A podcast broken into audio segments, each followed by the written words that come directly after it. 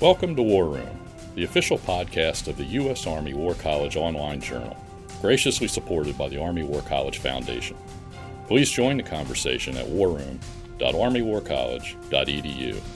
We hope you enjoy the program. Make sure not to miss a single podcast and subscribe to A Better Peace, the War Room podcast, at iTunes, Google Play, or your favorite subscription service. Hello, and welcome to A Better Peace, the War Room podcast. I'm JP Clark, Deputy Director for Academic Engagement at the Strategic Studies Institute and a War Room Senior Editor. Whether civilian automobiles or military weapon systems, there is an ongoing debate about where to draw the boundary between human inputs and involvement and what to give over to machines. But some listeners might be surprised at how far back in time this discussion goes. To give us some historical perspective, we are joined today by Dr. Timothy Schultz, an Associate Dean at the Naval War College and the author of The Problem with Pilots How Physicians, Engineers, and Air Power Enthusiasts Redefine Flight.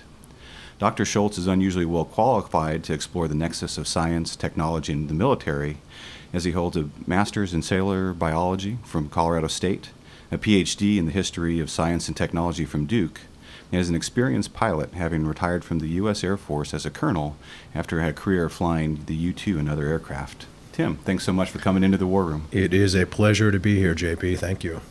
So let's begin with the dilemma suggested by the title of your book. What is the problem with pilots, or more specifically, what was the problem with pilots in military innovation between the world wars?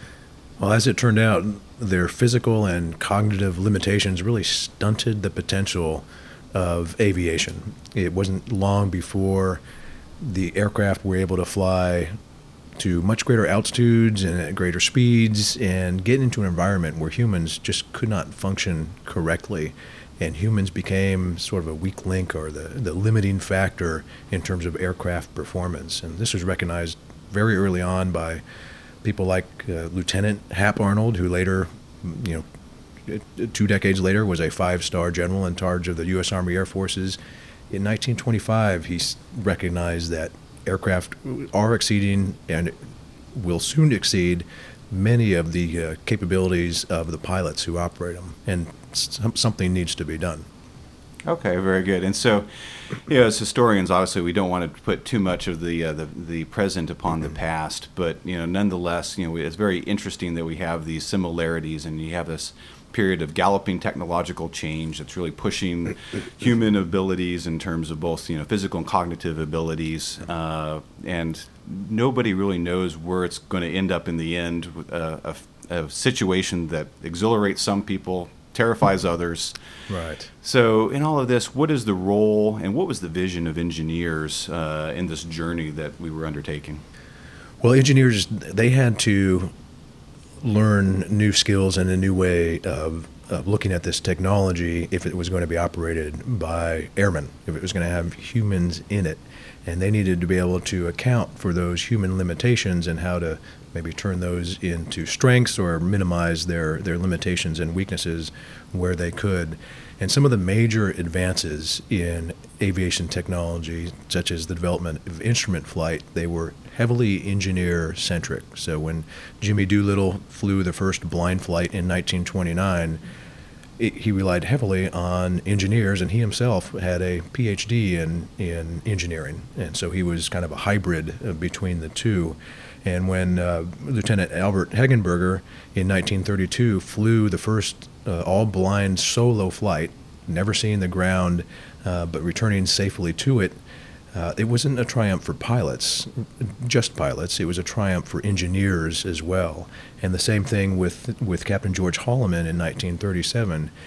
He took a, took his aircraft off, uh, released the controls, and never touched the controls again. And the mission uh, flew around and landed again without him touching the controls an extraordinary accomplishment for engineers. There were a lot of wrinkles in this, though. Engineers had to learn how to compensate for uh, the, the human cog in the machine because not all humans are the same. They they're not. We don't come in standardized packages, really. We have engineers would love if we were. Uh, indeed, and and they actually tried to uh, view pilots in that regard, but you know there are immense variations in physical and cognitive characteristics that it was hard for engineers to account for and, and a historian that both you and I have read, I.B. Holley, coined this term called design hubris, where engineers, if they fail to account for all elements of a system, thinking those different elements will naturally be able to mold themselves into what the engineers are creating. That's a form of hubris, and we saw it in aviation development in the 20s and 30s, and in fact, we still see it today. Okay, very good. Now, and one of the things that really struck me as, as I was reading Problem with Pilots is, uh, you know, one of the, the other key uh, advances that's going on is, is high altitude flight. And so we get into, Yes. you know, pressurized cockpits and everything. And uh, it's, uh, you know, the engineers really had to make some design trade offs in order to accommodate the people. If the human was able to go ahead and keep on breathing at 40,000 feet, it would have made the engineer's job a lot easier. And you know, one of our uh, current trends is we're talking about you know optional manned, unmanned systems. But you know, reading your book really made me think about how many engineering trade-offs are im- are imposed by having the life support for pilot, crew, passengers, whatever. Far easier if you just you know have a machine and you don't have to worry about the human element of it. That creates some some design trade-offs. But Yeah, indeed. uh, so with engineers expanding the, the, the technical boundaries, Right, and, and can I add one point Oh, on yes, the please. engineer, Yeah, yeah. engineers as well? Uh, increasingly, flight became more of this management of complex technical systems within the aircraft, Mm. the ability to fly at night or in bad weather, the, the ability to navigate, the ability just to maintain good aircraft control while still accomplishing mission objectives. And that shifted authority a little bit away from the pilots and towards engineers who could make all of these systems come together so they were usable by the pilots. So the pilots, in some ways, increasingly became more of the servants to technology rather than masters of it. And they really had to rely on the ingenuity of engineers. Interesting. Yeah. Well, I think we'll uh, we'll we'll see how some of that comes to uh, to bear later on in the uh, the conversation. But uh, as the engineers are expanding these technical limits, what's then the role of flight surgeons and scientists in this in these uh, you know advances? I think flight surgeons have been kind of overlooked, uh, sort of the unsung heroes of aviation development. They played a, a seminal role in the early 1920s and early 1930s in terms of integrating humans and their machines. And, and this gets to really an essential part of the book. Pilots were at this, this leading edge, if you will, or this cutting edge of technological change where the human is being required to operate at extremes and to learn new skill sets. Uh, and that informs, I think, some aspects of where we see technological improvements today and what they require for humans to, to do something different or to behave differently or develop new skill sets. Flight surgeons played this, this key vital role. I describe them as sort of engineers of the body. So we, we have aeronautical engineers, mechanical engineers. We also have these engineers of the body or clinical pathologists of flight, and they gained a lot of expertise and institutional power and influence in terms of determining who is fit to fly and how they are going to survive at the extremes of high altitude or the extremes of high G forces or at the extremes of low temperatures. And so they played a, a vital role and an, and an ingenious one in some cases in early testing of, of pilots in altitude chambers where they would reduce the air pressure inside of a, this tank where the pilot is eh, so they could observe the effects of hypoxia and cold as well. They were studying that human element. And somebody thought of the very clever idea of let's take an x ray of the pilot's chest and lungs while he is exposed to high altitudes and see, see what's happening physiologically and anatomically. So they they cut out part of the the altitude chamber and replaced it with uh, a type of metal that they could shoot X-rays through, and had the pilot sit his back up against that inside the chamber, and so they were able to take uh, real-time X-ray images of how this environment was changing the pilot, or how the pilot was trying to adapt to this environment. Probably their biggest breakthrough involved instrument flight, though, and that was in 1926. And there's was this flight surgeon, an MD, named Major David Myers, and nobody really recognizes his name today, but he worked with an aviator, an experienced aviator named William Ocker. And they were doing these these Bárány chair tests. The Bárány chair is a chair that spins around, and if you if you're blindfolded, it will become very disorienting. And so they were studying human disorientation, and the the physiology and anatomy of how the inner ear works had been worked out just in in uh, recent decades before then. A Nobel Prize had been given for that uh, research. And so they were studying what's happening with pilots. Why is it when they fly into weather they're getting disoriented? Why is it when an, a pilot flies into a cloud, uh, he will observe that his instruments are suddenly going haywire? Well, as it turns out, the instruments are just fine. They're not going haywire. It's the aircraft, the pilot is going haywire and, and putting his aircraft into a, a graveyard spiral or becoming spatially disoriented. This flight surgeon, Dave Myers and William Ocker, they realized that when pilots fly into a cloud and become disoriented, or when they're flying at night and become disoriented, it's not because of a lack of skill of the pilot. It's because it's a normal human physiological reaction. And that seems like a simple insight to us now, but in 1926, that was a classic paradigm change. It completely shifted the understanding of how humans can master the air, and it opened up this whole new environment of instrument flight where you could do many more things in civilian and military aviation. And that was the insight of a flight surgeon and his colleagues. Uh, you don't often hear of flight surgeons being referred to as the pilot's friend, but they really were in, in this case, and, uh, and and enabling rather than uh, simply. Uh, I, I, don't know whether you had ever looked forward to any any appointments with the flight surgeon, but uh, some of my Indeed. other aviator friends, not so much. I, uh, in my own aviation experience, the flight surgeon was to. it was a see and avoid type of scenario. you want to see the flight doc uh, as few times as possible and spend as little time as possible in, in his or her office because they have enormous authority and institutional power. They can ground you temporarily or permanently and there is a, a respect, if not a fear, of the flight surgeon. But there's so much more than that, and, and, particularly in the development of aviation in the 20s and 30s. Oh, and really, you know, the, the cases that you've laid out, you know, show why. You know, this is not simply uh, bad people keeping you from doing what you love. Uh, this is a, a, a fundamental aspect of making the human machine, Indeed. Uh, yes, human machine link up and system work. Yes. Now, the, the last element of your subtitle is, is air power enthusiasts. And so, of course, there are pilots who are enthused to be individually in the air, mm-hmm. but there's also yeah. uh, generals and strategists who are enthused about building air forces and employing them for strategic effect. Yes. So this latter group, let's focus on them before we get to the pilots. What is what do they want from machines and what do they want from pilots? Many of these, uh, the senior leaders in the U.S. Army Air Forces in World War II, uh, were pilots themselves. Hap Arnold learned to fly decades earlier. Um, they were also pragmatists, and they had a couple of different major goals in mind. One of them was institutional autonomy.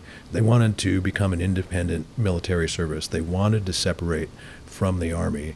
They wanted to demonstrate the the full capability of the aerial weapon, and they pursued a lot of different avenues to do that. They also wanted to achieve victory. There were a strategic context which they were fully aware of, and they knew that they would need to demonstrate the power of the air instrument, and they determined that this doesn't always have to involve pilots, or it can involve pilots in different ways and in different roles.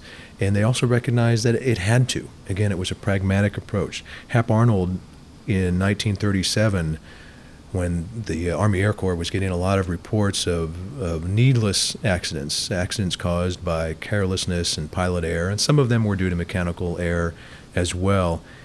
Uh, it angered him, and he said, We need to relegate the human flyer and elevate the mechanical pilot elevate the pilot who is able to rigorously follow the checklist, who is able to systematically conduct instrument flight, not by the seat of his pants, but by these these newly established procedures, and and get away from the notion that it, it human skill, human traditional physical skill dominates, but no, it's you need to have a new approach to expanding the potential of air power, and that means integrating yourself with the machine and letting the machine do a lot of the work for you because it just does it better. The automatic pilots fly with much greater precision. Instruments let you navigate at night or in the weather. You cannot do it otherwise. And when that realization really took hold, it, it did help improve the, the aviation safety record. Air power leaders recognized this, and it also expanded the potential of what you could do and where you could send and how you can bring airplanes back. So this is kind of like with the engineers, where they would love to have a standardized, you know, mm. human cog, uh, flesh cog in the machine. Uh, yes. Uh, that way, there's predictability and, yeah. and effectiveness. Uh, and uh, I think, particularly, you know, as you point out in the book, the expansion of the Army Air Forces was so great. You know, training right. tens of thousands of airmen a year you're going to have a huge variation, so much better. Uh, and I'll, I'll, I'll, lower the uh, the tenor of the discussion a little bit mm. as, as, in Star Wars as Luke is going down and he turns off his computer and everybody goes, "Oh, that's fine." You know, Luke turned mm-hmm. off his computer. Yeah. If Hap Arnold was in the command center, he would say, "No, Luke, turn your computer on and be a standardized piece of this machine." And, and I, I don't care about the force. That's right. That's I want I want you know operational predictability. Putting, okay. putting the uh, the fiction in science fiction and, and, and to this notion of of inexperience and, and this this quantity of aviators, but not a high quality of aviators in World War II. I mean, there was incredible demand for pilots and airmen in general. You know, uh, radio operators, navigators, bombardiers. Uh, general Ira Eaker lamented to a fellow general, saying, "You know, these green kids, as he called them, they make mistakes you and I never would have made due, because of our experience." Uh, these tens of thousands of aviators, there it's difficult to standardize them.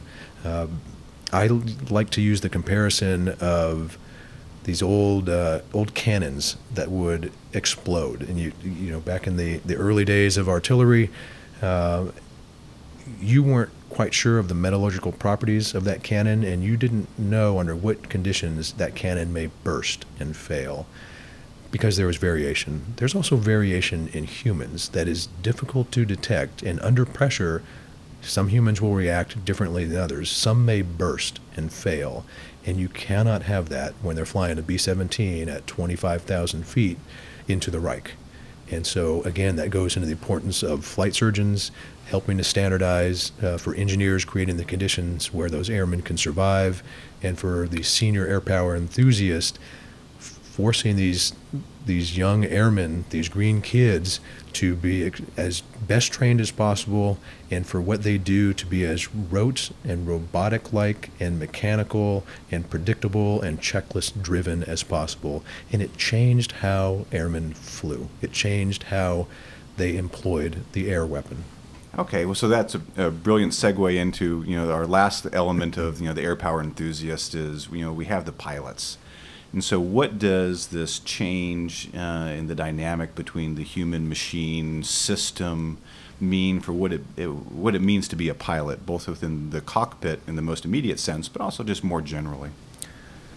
I, I think that's that's a vital question. Um, when I was doing my research, I stumbled across this statement from a, a, a British flyer from 1918 and he said that the ideal flyer for our service is a youth of 18 who has been crossed in love. and he meant by that that, hey, this is a dangerous business and you're probably not going to survive it. Uh, that's not really sustainable, and you can find ways to improve that with engineering, but it also required pilots to change how they approached operating this technology and what it, what aviation really means these conditions, these environmental conditions haven't gone away. Uh, the stresses of high altitude or high G or cognitive overload are still just as real today as they were in, in 1918 and, and in the interwar years and during the Second World War as well. Uh, but they can be mitigated uh, differently now. Pilots still have to have a same essential skill set uh, I take a lot of this from my own experience flying the U-2, and, and in my in my book, I rely on an experience that one of my fellow U-2 aviators had, Lieutenant Colonel Kevin Henry, who is a hero among men. not only a great individual human being, but a gifted pilot. When he was flying a mission in the Middle East at high altitude, he had a severe case of decompression sickness. And that also involved, as he was trying to return to base, some spatial disorientation. So the classic problems that have associated, been associated with pilots uh, since uh, basically the Wrights flew, or a little bit afterward. Um, so they're still extant. Some of those basic skills, the basic approach is the same, but flying along the way has become much more a management of complex systems. Pilots still have to be able to have a certain amount of stick and rudder skills, but they also need to bring together these different systems and make the aircraft or formation of aircraft work efficiently. I think I anger some of my fellow pilots uh, with one of the lines, uh, an opening line in one of the chapters, where I say a modern pilot is like the corpse at a funeral. His presence is expected, but he really doesn't do much. But that is is how it appears to be because pilots don't do much in terms of their physical control of the aircraft in a in a typical sortie, and, and, there are exceptions to that. If you're flying low altitude in an A-10 or a helicopter, you're physically engaged. If you're landing a U-2, you're physically engaged. But in a lot of routine missions in civilian airliners and in the military, you are observing the automatic instruments controlling the aircraft, and you are there to manage those systems and to ensure safety and the mission is accomplished. And so that's a new way that pilots uh, have to adapt, and it makes them more creative too. It lets them think of different things and maybe how to make the mission more effective rather than worry about maintaining altitude and airspeed or the ability to land uh, at night or in fog. It lets humans be more creative. Automation lets humans do different things. It's flying is still a very human thing, but it's just done differently now. What pilots do has changed dramatically. If, if you uh, look at the F 35, much of the information that comes into the pilots, comes into the helmet, is displayed on the visor. It's oral, it's visual. It helps them manage the aircraft, but as one F 35 pilot says, you see the world as the jet sees the world. You see the world through the jet's eyeballs, through the sensors that are on that F 35. Your vision, your own eyeballs, they're not as important anymore. It's what the jet is telling you and what the jet is sensing. That's what's important. And then you make a sort of a cognitive assessment of those inputs that the jet has given you, and then you make ideally the right decision as a pilot. So I was very taken by your uh, description of how technology can allow humans to be more creative, uh, but not necessarily everybody would see it that same way. Was there any resistance to pilots who felt like they were diminished because you know we're, we're taking away from you know to borrow the phrase from the you know the, Tom Wolfe that they they weren't able to you know show their right stuff because the machine was doing too much for them? Yeah, and that's been an, an ongoing factor. You know, pilot identity, cultural identity. There's an iconic image of the leather jacketed, white scarf wearing pilot, uh, a, a macho personage. personage. Um, we get that, and that is extant to, to this day to some degree. Um, after the uh, the breakthrough, this paradigm change regarding the the necessity to fly via instruments, there were some pilots who resisted that. They thought that instruments were a crutch for for less experienced, less talented, less skilled pilots. And it took a few years for that idea to really be ground down and to be eliminated. Pilots eventually realized in order to operate this aircraft across its full potential, I need to become a good instrument pilot. I need to be what they uh, called then uh, instrument conscious. I need to develop a good instrument consciousness where I know at all times what the aircraft is doing. And the only way I can do that is to abandon my own five senses and trust these instruments that the engineers have have designed for me to operate this weapon system. And so they they knew that they had to adapt in order to keep up with the potential of aircraft and it's uh, it has some cultural implications as well. And pilots will always revert to the ability to take control. Uh, I think that's probably a good thing regarding um, uh, system effectiveness and efficiency. But even now, systems are designed where pilots, if they seize control, they still may be limited by the system in what they can do and how they can maneuver the aircraft, such as in Boeing and Air, Airbus airliners. Under the conditions of what they call normal law, the computer fly by wire system is still in charge. It won't let the pilot stall the aircraft or overspeed the aircraft uh, or over G the aircraft. There are, are limits on what the pilots can do, but there's still an amount of pilot agency. So pilots realized that yes, they can't rely on their five senses. It's not all about them and their seat of the pants instincts, but to be more effective, they they had to adapt to these new abilities and embrace them. And for some, that maybe took a little longer than others. So that probably seems to be a very pivotal moment in the evolution of the the human machine system. In mm-hmm. that going, not that obviously the machine was important before, but once you have to abandon your senses, like you say with instrument flight, then it's no longer a question of whether it's human or machine. At that point, it's just where we put the cursor in between those because the, the pilot, you know, knows that they have to rely upon mm. upon the machine. Yeah, there's a there's a blending there.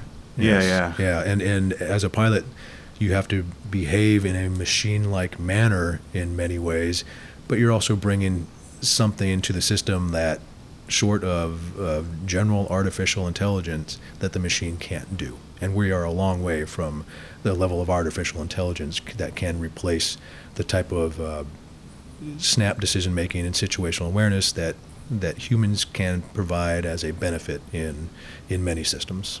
So this uh, leads us to you know, today's debates about the, the degree of autonomy in, in weapon systems. And so, as people say that we need to have within you know you know lethal systems at least, there has to be human in the loop or human on the loop at least.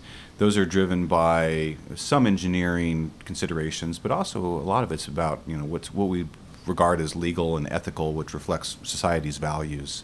So, what role does culture play in engineering and, and scientific endeavors? I think in these these engineering and scientific endeavors and this technological developments, uh, they're imbued by culture and by human agency. Even though some things are highly automated, most of a aircraft sortie is highly automated, and and the pilot provides very little physical control inputs doesn't mean that the pilot still do, doesn't retain agency and still isn't in charge. They're, in this case, in the loop. Um, another example might be uh, of the in the loop and on the loop issue and how that is changing is consider an, an Aegis weapon system on a naval ship. If there's an incoming missile, if you have a human in that loop, then the weapon system won't reply in time. Humans are too slow cognitively so it's automated. Instead, in that case, you have a human on the loop, one who authorizes the activation of that weapon system and let it do its thing because it can do it much better than human cognitive or physical reflexes can. And you see that in aviation as well. A pilot, although sitting in the aircraft in the loop, he's also overseeing the loop, uh, overseeing these automated systems as they fly and navigate in the most effective and efficient way as possible. But sometimes I, I think this whole in the loop and on the loop and out of the loop, it, it's I I think it's a bad comparison or a bad metaphor because humans invent the loop. They're involved at every stage. They write the algorithms. They provide the resources and the funding. They're shaped by their institutional dynamics and by politics and economic concerns. Uh, they hire and they fire. Uh, it's a very subjective enterprise, this whole notion of technological innovation. So humans are part of that process all along. Now, where it gets difficult is where do you sign human uh, agency and liability? and blame. If something goes wrong, if someone is killed, how do you assess blame in that case when automation was involved? Do you blame the operator who was in directly or tangentially involved? Do you assign liability and blame to the programmer, to the the system director, uh, to the institutional director? It becomes a little murky. I think, and we and we see how that's that debate is playing out today in terms of ethical accountability and legal accountability, and that those those arguments aren't going to go away. That's something we're going to have to continue to work through. And this is probably something where you know military rules of engagement and military practices are probably going to be shaped by a lot of things that happen within the civilian sector, as everything from you know self-driving automobiles and insurance companies figure out who the, who they're going to go Indeed. after, or all these other sorts of things. Will Yeah. is having a larger discussion than just the military, and it will carry over to us. Oh us. yeah, there there- it flows and interconnects uh, both ways, no doubt. Indeed. Yeah. Well, so we're, we're running short on time, Mm. but uh, you know, one final aspect, and, and this kind of gets into the conversation we were just having. As historians, we know that you know, history doesn't tell us what the future is going to be, but it, it can certainly arm us with the right questions to ask. So, based off of your deep understanding of military aviation between the world wars, what sorts of questions should we be asking about human inputs, human involvements, and machines uh, in our in our own present day? Yeah, that, that's a, a challenging question, but it's one that we have to ask and answer. I think that history is a laboratory where you can test ideas and test these questions and examine these questions. I think a good question to ask is how will autonomous systems and increasing autonomy, how will that let humans be more creative? We saw that with automatic flight control technology. It let airmen be vastly more creative. It let aircraft uh, expand into a much wider range and diversity of missions.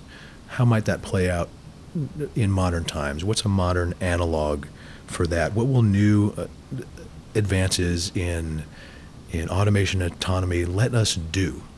And will it make us more human by, by bringing out our creative side rather than our sort of functional, physical operator side? That's, an, that's a question that intrigues me and that this, uh, this research alludes to. And another question is how will it change the nature of errors that are made? Captain Sully Sullenberger, who was the, the in the left seat uh, when his Airbus landed on the Hudson. He was the hero of the Hudson. Uh, he talks a lot about um, uh, automation uh, in airliners as well, and he recognizes that improvements in automation and more reliance on automation, although generally it's a good thing in terms of the safety record, it changes the natures the nature of errors that are made. And if you see a change in the nature of errors that are made, that means there's a change in the nature of flight. There's a change in the nature of what's going on. And we need to be cognizant of that. As Peter Paret would say, we need to try to gain intellectual mastery over technological change. And that is a difficult thing to do. And I hope people keep writing articles and books that may illuminate the way forward. Well, and that's a, uh fantastic note to uh, to end this conversation. Dr. Timothy Schultz, author of The Problems with Pilots. Uh, this has been a, a great conversation and one that is, uh, has taught me quite a bit. So thank you for coming into the War Room. I have learned much myself. JP, thank you for this great experience and to everybody at the War Room. And that concludes our program. Thank you for listening. The views expressed in this podcast reflect those of the speakers and do not necessarily reflect the views, policies, or positions of the U.S. Army or the Department of Defense. Let us know what you think. Provide us your feedback, comments, or suggestions through our webpage at warroom.armywarcollege.edu. And have a great day.